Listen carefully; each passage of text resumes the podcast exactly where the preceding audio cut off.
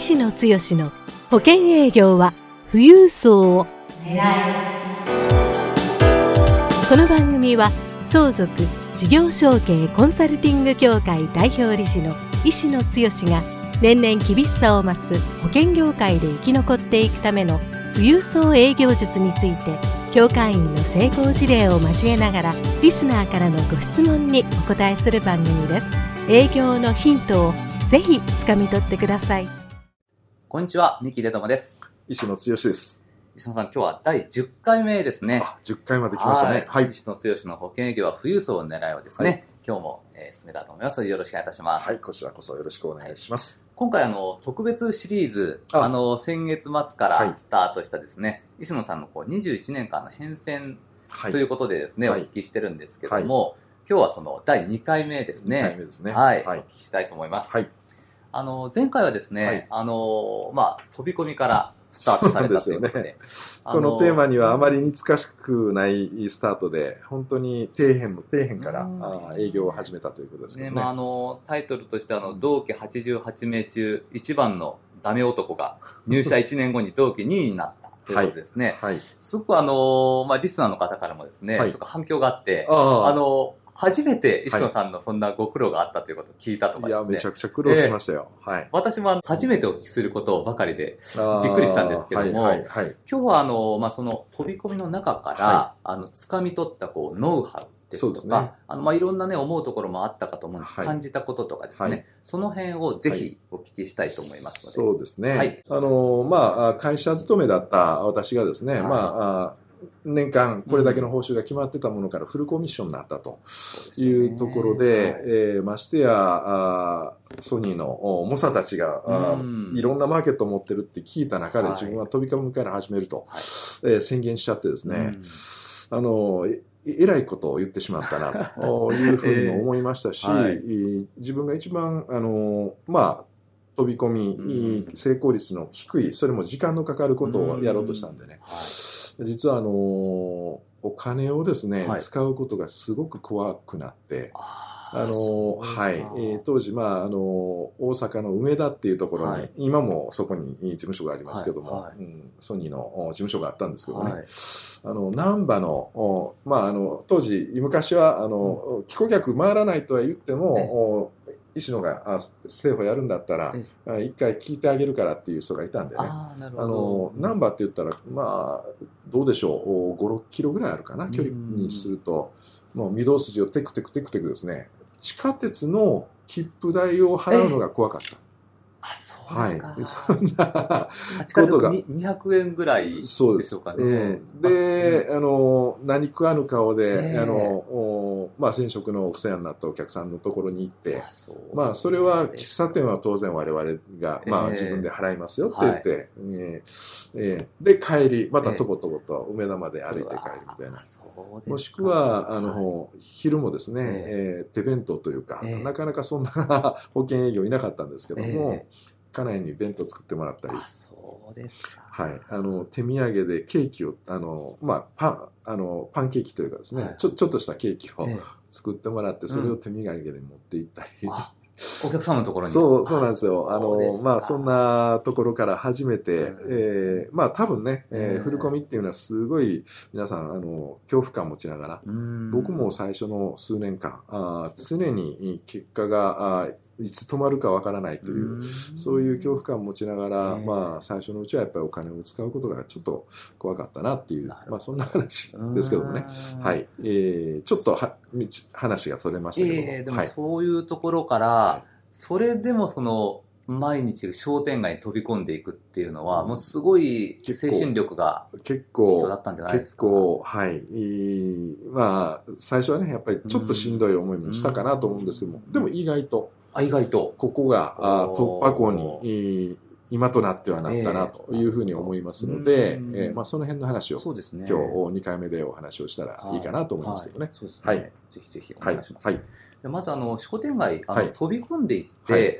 あのまあ、プレゼンをこうされると思うんですけどはい。まずどんなお話からされてたんですか？これね実はあのすごく大事なポイントで、はい。このお意識っていうかね、はいえー僕はいまだに同じ意識で商談に臨んでるっていうところがあります。はい。えーそれは何なのかということなんですけどもね、ええー飛び込みに行って、えーまあ、まずはね、えー一般のおお宅にピンポンやっても、おほぼ間違いなくか出して、えーくれないですよね。会ってくれないですよね。。だから商店街に行ったと、はい。もう少なくともドアオープンで、うん。まあ、自分があ客の顔をしていけるっていうところもあるし、ええ。客商売なんで、はい。そういう意味では第一歩、うん。少なくとも入れたかなということなんですけども、えーポイントの部分の一つ目は、はあのここで入った段階で、えー飛び込み、営業にとって一番怖いのは何ですか？営業にとって飛び込みって怖いこと。あの、あうちはいいよっていうか、そうですよねまあまあ断られることそうですよね。。断りが一う番ん。怖いですよね。はい。そうするともう次回行けないですよね。そうですよね。はいもう来るなってことですそう、からね。来るなっていうことです。ええで、えーそその中で、えーうん学んだこと、これはい21年間ずっと同じことなんですよね。僕はこ今日、はいえーお会いした、うんあお会いしたというかあー伺った人のところ、うん次回また行ける次回のアポイントを取り付けるっていうかですね、次に行けるう流れをどう作っていくかそれをルーティンにして関係を深めていくと結果的には、あー制約っていうかあにつながっていくということで次のお面談の、お口実をまあしっかり作っていくアポイントを取り付けるというかですね、はい。えーそんな中でうん。最初に私が意識した一つ目の、えー飛び込みで、まあ、習得したポイントというとですね、えーネガティブな脳を言わさないネガティブなのを言わせない。はいはい。だから先ほど言ったようにわ我々営業にとって一番怖い言葉っていうのは断り文句ですよね。うんもういいよって言われる。はいえーそういうところはやっぱり避けたいですよね。特に飛び込みで、えー行く場合はメンタルが非常に大変ですから、ね。あの当時、えーもう二十数一年前って言ったら、うん。ソニー製もまだまだ成長しかかったところではありましたけども、えーそんな保険会社があるかどうかなんて、巷ではあまり認知がされてなかった。なるほど。そんなところでですね、まず飛び込み第一声、はい。あの、お世話になっておりますって言って、ソニー生命の石野でございますって言ってですね、で、あの、この辺りを担当することになりましたと。これはもう勝手に私が決めてっていう話なるほどうんはいうんですけども、まずあの、ソニー生命という会社はご存知ないですよね。うんこういう聞き方するんですよ。ご存知ないですよね。はいはい。で、えーご存知ない場合は、そう、あ知らないな、うんあ。そうですよね。うんちょっとソニー生命って、あの、お電気のソニーありますよね。っうんていうことで、次の話につなげていくっていうなるほはいど。あ話で、はいえーつなげていくと。いや、あの、知ってるよって言ったら、逆に言ったら、えーポジティブなイエスが出たから、うんあ知ってくれてるんですか、うんっていう感じで、どんな、あのーことをご,、うんご存知ですかっていう感じで言っていくと、うん話が展開できる。うんでもご存知ないですよねって言ったら、知らなくて当然みたいな話がある。。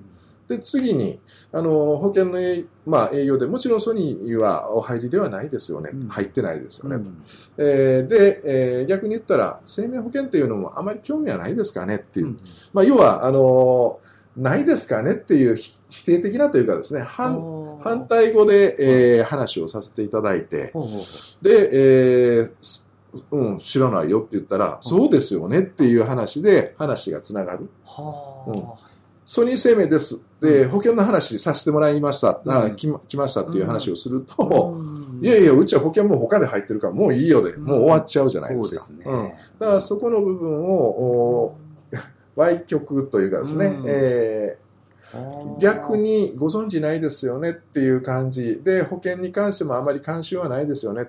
うん。まあ今日別に保険の話するわけじゃなくて、名刺だけ、うん。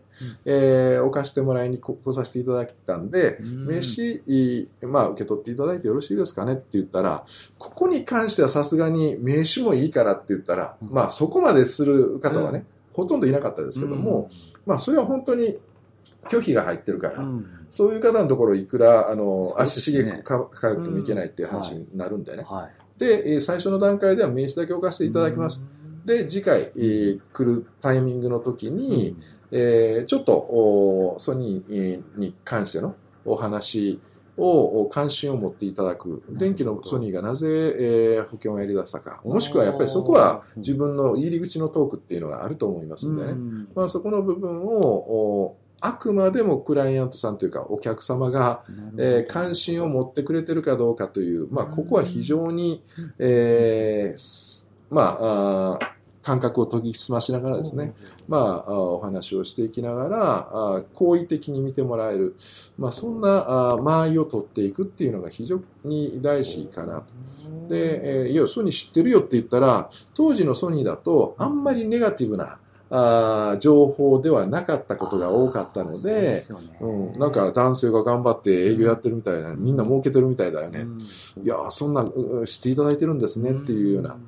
だから逆に言ったら、ノー、いや、知ってるよとなったら、その時にポジティブな情報がというか、お客さんから話が出てくるような、話の展開をうまく、していくというところが結構大事なポイントで、で、次に、うん。えー面談をつなげて、はい。で、次につなげて、えーっていうような感じになると、うん。自然と商売人の方っていうのは関係性ができてくると、えーまあまあ、あの、よかったら、あここまた顔顔出しよっていうような感じでね、ええ。ある程度、いや、保険はいいけどもねうん。っていう感じではあるけども、だんだんこう中に入っていけるっていうような形を作って、で、えーそそれが意外と、まあ商店街だったというところもあるんですけども、担当だという前提も含めてですね、ええ。あ、まあ今日も来たの？っていう感じになってきて、いや、意外とお飛び込みでも、ええ。うん無限に断られないなっていう、まあそこの、おまあ知恵というかですね、入り口のところをそういう話にして、うん。で、えーわ自分の意識の中では、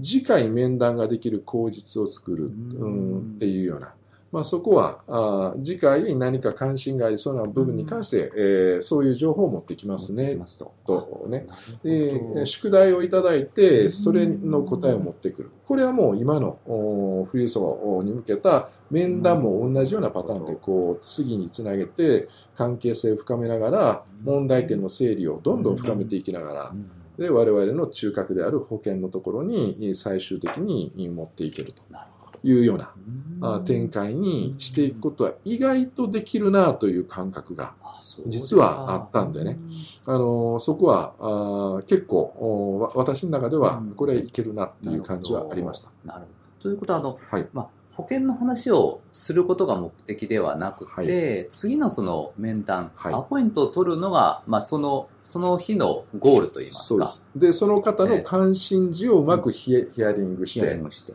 えーこれもお今の相続とか事業承継のコンサルのあのヒアリングの手法にかなり近い感じなんですけどねそ。こに今生かされてるんですね。そうですね。うまくう聞き取っていきながら、その関心事、宿題を引き出して、うんで、次回この情報を持ってきます、みたいなね、話をする。なるほど。まあ、ただ、その、いずれその保険の話をするそうなんです。タイミングが来ると思うんですけども、で、そこはどういうふうはいな、この、はい。実はええ。私、あの、変な話なんですけども、はい。そうやって、えーお客さん、客先に行って、こう、入り口をツンツンツンツン、ちょっとずつ、一歩ずつ入っていくことをやってたんですけども、そんな私が一番怖かったのが、はまあ、業界入って間もない頃だったんですけどね、うん。えー結構気に入ってくれる人も何人か出てくる状況の中で、はい。い、や、保険の話聞いてやるよって言ってもらうのが僕は怖かったんです。実は。あ、そう、そうですか。あのまだその時にスキルってなかったですから、えあのーそこで最初のうちは逆に言ったら飛び込みで関係を作る作る作るはあ。やってたんですけども、ええ。保険の話聞いてやるって言った時に、ええ。確かに、えー研修でえー学んだノウハウはあるんですけどね、はい。3つの保険とか。はい。でも、えーそんな中で、僕は、あの、なぜ、えー X マーケット知ってるお客さんのところに最初に行かないかって、行かなかったかって言ったら、はいはそういう人は聞かなくて保険入ってくれる。うんでもやっぱり我々は保険のプロでこの道にえー入るんだっていう決心をしたんで、はえー聞いた時にちゃんとなるほど、い。うんそうなのか。うんで、本当に満足して入ってもらいたいっていう思いがあったんでね。はい。えー最初の1ヶ月、2ヶ月、そうやってツンツンツンツンこうアプローチをしながら、はい一番怖かった保険の話を聞いてやる。その時にどんな話をしようかなというところがあ結構。真剣に考えて、ええ家帰って夜中どうしたらいいかなと。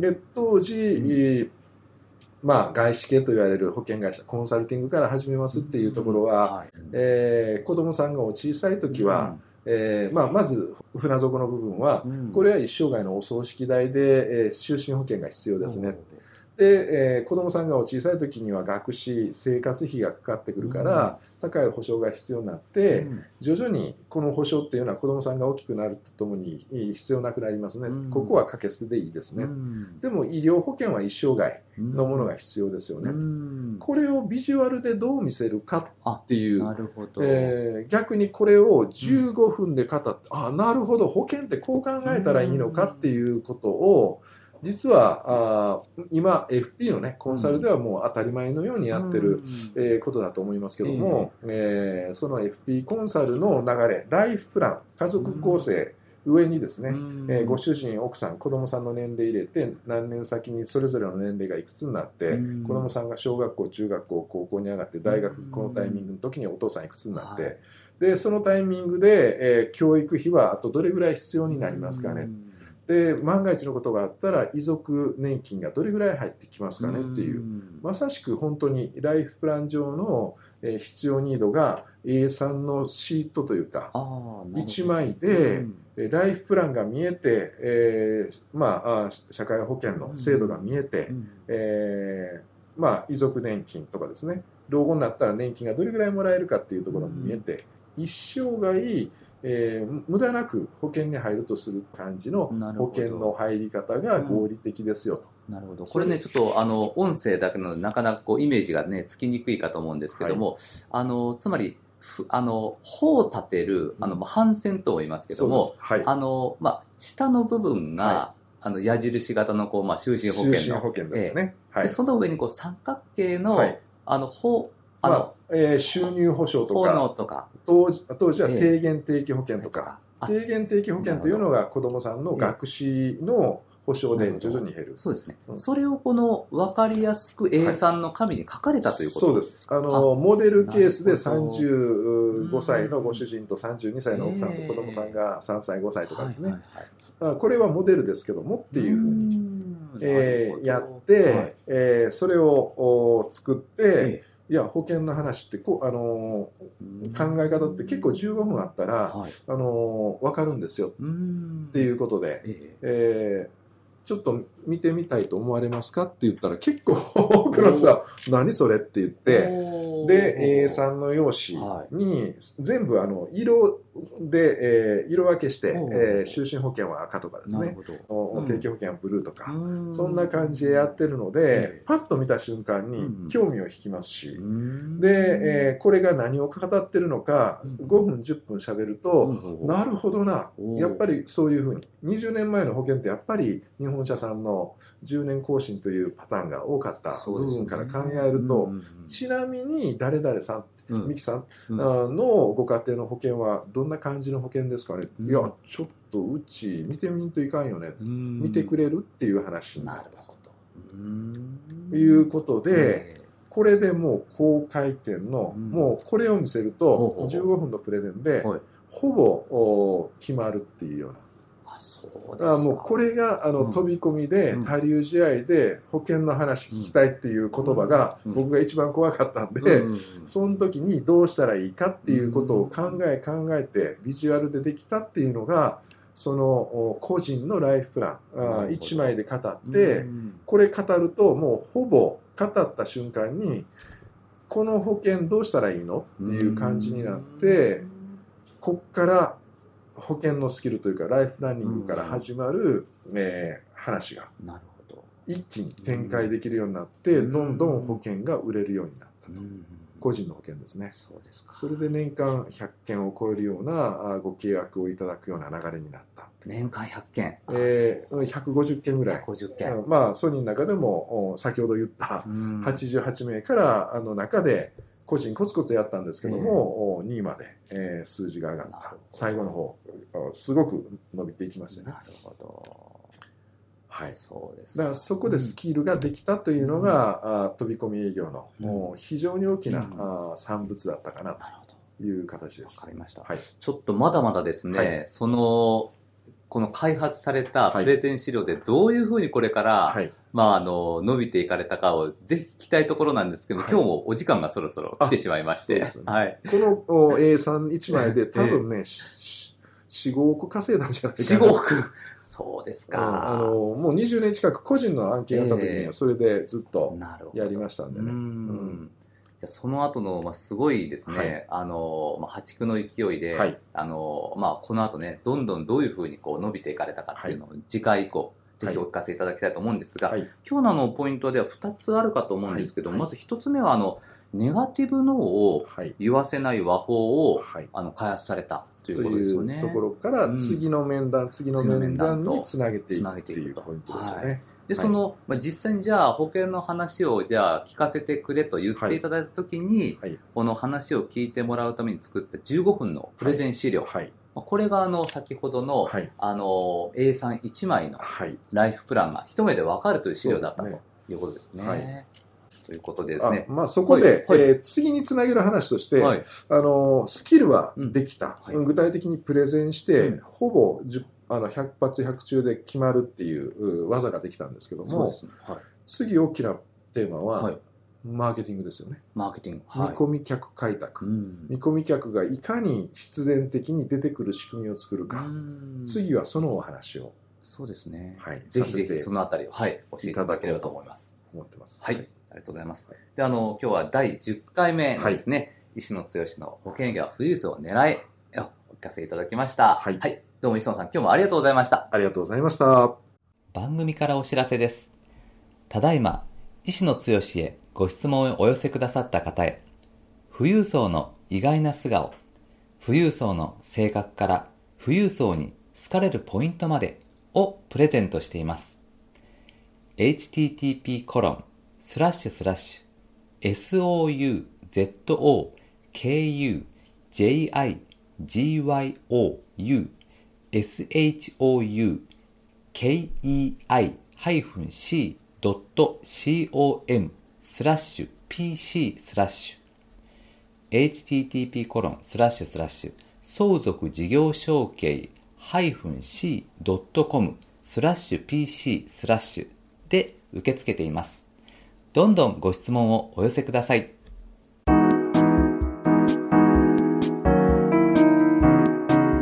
回の番組はいかがでしたか？番組では医師の強への質問をお待ちしております。保険営業は富裕層を狙えで検索していただきこの番組のホームページからご質問をお寄せください。それでは次回の番組を楽しみにお待ちください。